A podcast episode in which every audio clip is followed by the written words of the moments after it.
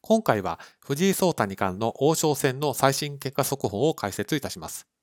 トピックとしては、藤井聡太二冠は残留できるのかといったところについてフォーカスを当てています。まずはじめに藤井聡太二冠の王将戦リーグの星取り表になります。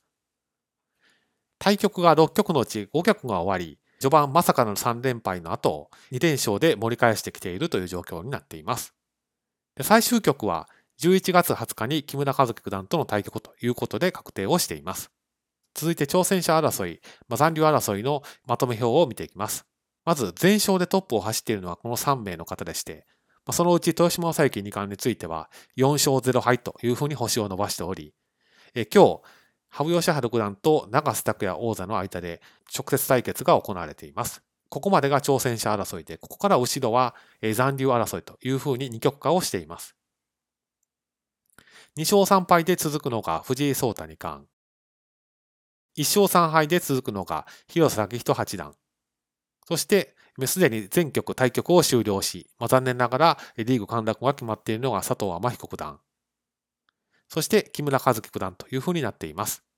まあ、この左側の挑戦者争いをされている方が、3勝0敗の方がこの後急にブレーキがかかるということは考えにくいので、まあ、基本的にはこの右側の4名の方で残留を争うということになっています。陥落してしまう3つの枠のうち、1つの枠はすでに佐藤天彦九段で決まっていますので、残りの3名の方で1枠の残留枠を争うということになります。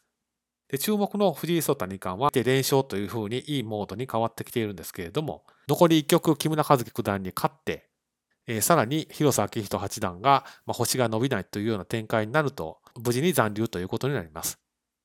一方で、この後、広瀬明人八段が3連勝でフィニッシュをされてしまうと、まあ、藤井聡太二冠が仮に3勝3敗だったとしても、リーグ順位が広瀬明人八段の上で、残念ながら残留はできないということになります。